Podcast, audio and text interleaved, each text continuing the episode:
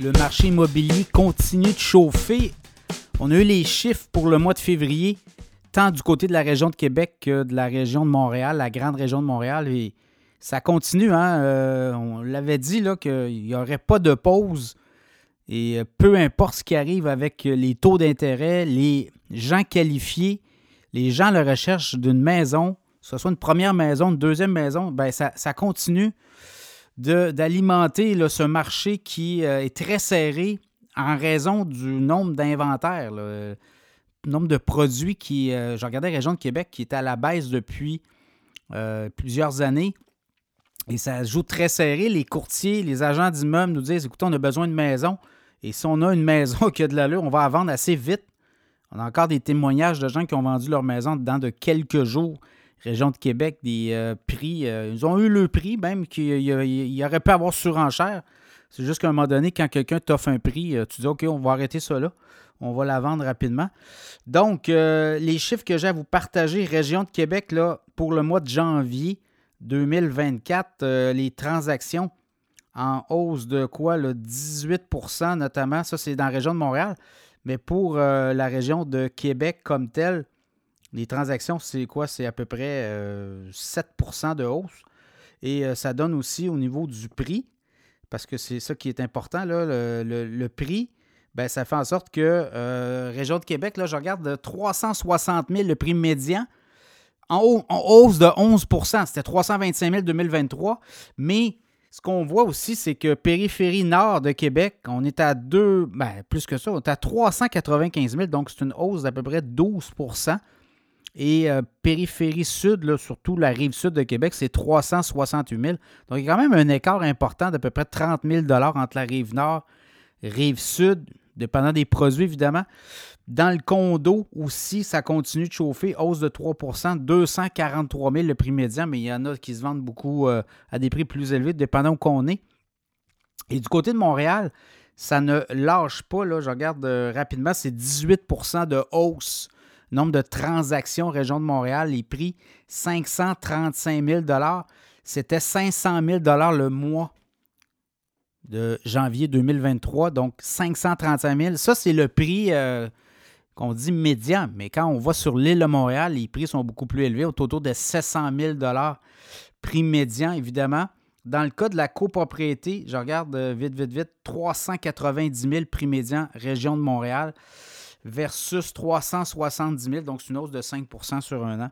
Donc ça demeure très serré. On a encore beaucoup de surenchères. D'ailleurs, le, Parti Québec solidaire a fait une, proposition cette semaine sur la surenchère. On aimerait que les surenchères soient non plus à l'aveugle, mais qu'elles soient bien euh, dévoilées. Donc on pourrait voir, est-ce qu'on va en surenchère? Oui, il y a, une... Euh, il y a une offre en surenchère, j'ai le prix, est-ce que j'y vais? Oui, est-ce que j'accote? Et ça permettrait peut-être là aussi d'avoir une surenchère moins importante parce qu'on a des cas où euh, il y a des gens qui ont euh, décidé de renchérir de 30, 40, 50 000 dollars pour être sûr d'avoir le prix de la maison. Et au final, bon, s'était aperçu que l'autre offre était peut-être 10 000 au-dessus du prix demandé.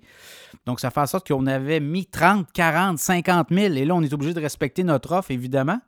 Mais quand même, ça fait en sorte que si on avait su, on était capable de voir euh, le prix, bien là, ça donne un peu l'idée où les gens sont prêts à aller. Euh, si on est prêt à mettre 10 000 de plus en pensant qu'on l'a, et il y en a trois autres qui mettent euh, des 15-20 000, bien là, vous voyez, ça, ça, peut éliminer éventuellement des compétiteurs, même ça peut être aussi un processus très transparent et éviter de payer des 30, 40 000, 50 000.